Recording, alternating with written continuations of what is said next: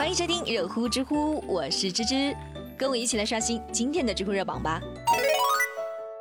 知乎热榜第一名，丈夫意外去世，妻子想用冷冻胚胎来生孩子，却遭到了医院的拒绝。知乎热度两千三百四十五万。二零一六年的八月份，小琴和她的丈夫因为一直没有怀孕，就到无锡的妇幼保健院去进行诊治。在医生的建议下，夫妻两人就决定进行人工助孕，但是没有成功。两个人也是一直想要孩子，于是，在二零一七年的时候，小琴和丈夫又再一次来到了医院。这一次还算是比较顺利，医院为他们成功培育出了四个胚胎。考虑到身体的原因，他们就打算先休养一段时间再进行手术。可是不幸的事情发生了，在去年的七月份，小琴的丈夫却因为车祸意外去世了。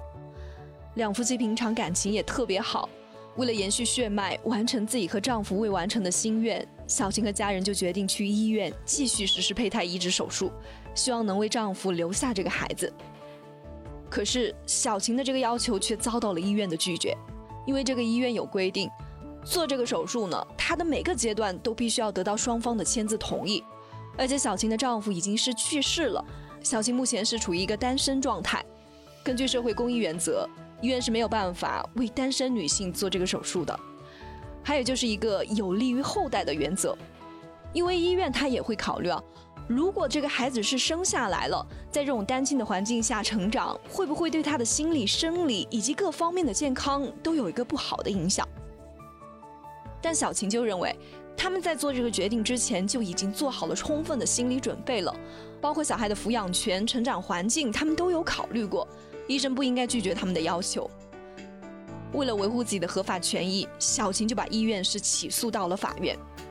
法院在审理后就认为。小琴夫妻在医疗合同中就已经签署了多次知情合同书了，这都是双方意愿的真实体现，所以也并没有违反当时的同意原则。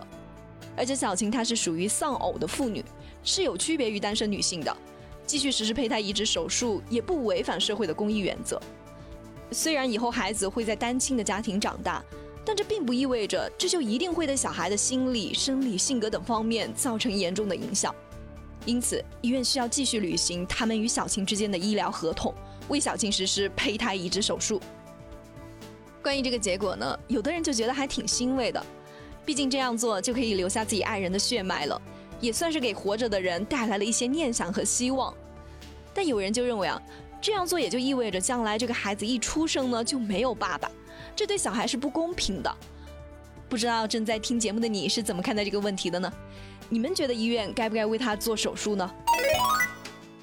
知乎热榜第二名，为让患癌的父亲吃上家乡菜，儿子在医院旁边开了家食堂。知乎热度九百七十五万。疫情期间，很多小餐饮店都是倒闭的倒闭，关门的关门。可是，在福州市的鼓楼区，一家名为“父亲的食堂”的小店却挂起了招牌，开张营业了。原来，这个店的店主姓谢。是福州协和医院的一名医生，由于自己的父亲现在是癌症晚期，每三周就要从老家莆田来福州化疗，每次治疗三五天。因为生病，老人家胃口不太好，觉得福州的菜有点辣，吃不太习惯，在医院附近找餐馆又不方便。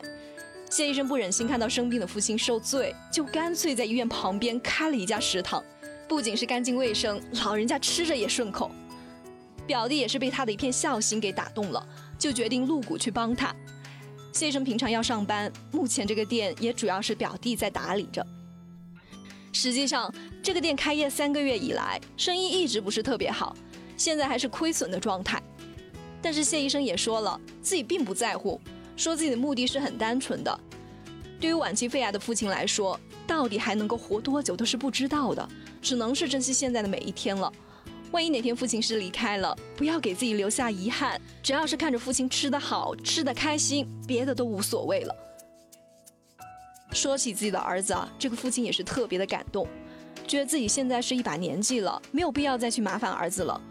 而且儿子工作又忙，没有什么时间，有这份心就已经够了。小时候我们在父亲的肩上，他就是我们心中的英雄。现在他老了，是时候换我们来支撑他了。有这样的儿子，老人家这一辈子也是值了。也希望这个父亲能够早日康复。这是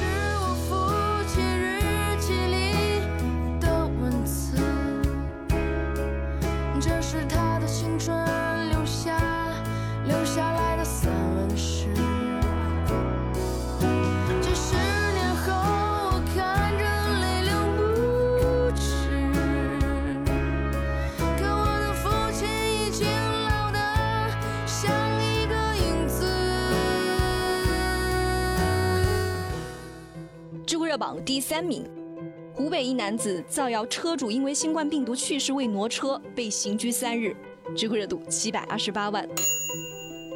前段时间，一男子在网上发布了一个短视频，说是湖北一私家车的车主在抗击疫情的过程中，因为新冠病毒去世了几个月了，车子是一直停在公园，也没有家人给他开走，说是要留一个念想。这个视频一发布出来，就引起了很多网友的关注。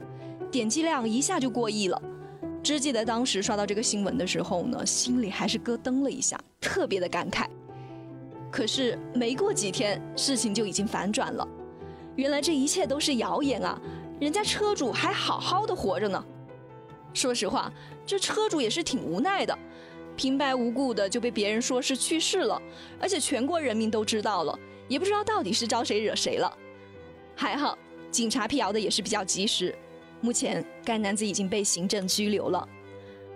面对警察的询问，这名男子就说，自己的本意是好的，这样做的目的呢，是想要呼吁大家不要再歧视湖北人，自己也会承担全部的责任。有一句话说得好啊，造谣一张嘴，辟谣跑断腿。尤其是互联网时代，我每天收到的信息真的是太多太多了，这也就导致了辨别成本会越来越高。所以，当人们面对的信息正好是符合自己的情绪胃口时，当然就愿意去相信、去吸收这个信息了。这也就不知不觉就陷入到了造谣者的圈套里面去了。也不知道这名男子的造谣目的到底是什么。如果真的只是为了换取流量、消费湖北人，那就真的是太缺德了。这除了是给当事人带来了麻烦，也十分的晦气。对于我们老百姓来说，也是欺骗、利用了我们的善意。自从疫情爆发以来，就已经出现了很多疫情相关的谣言了。目前对于这些人的处罚也基本是拘留加罚款，这样的造谣成本跟在流量上获取的利益来说，算是比较低了。所以依靠法律来打击造谣者，确实是还不够的。那作为普通老百姓，我们只能是不断的提升自己的信息辨别能力，尽量的不要被错误的信息去误导。除了吸收一些碎片化的信息，还可以去深入一些长篇的报道和评论。这样才有可能会更全面，也更接近事实。好了，有趣有料尽在知乎，我是芝芝，我们下期节目再会啦。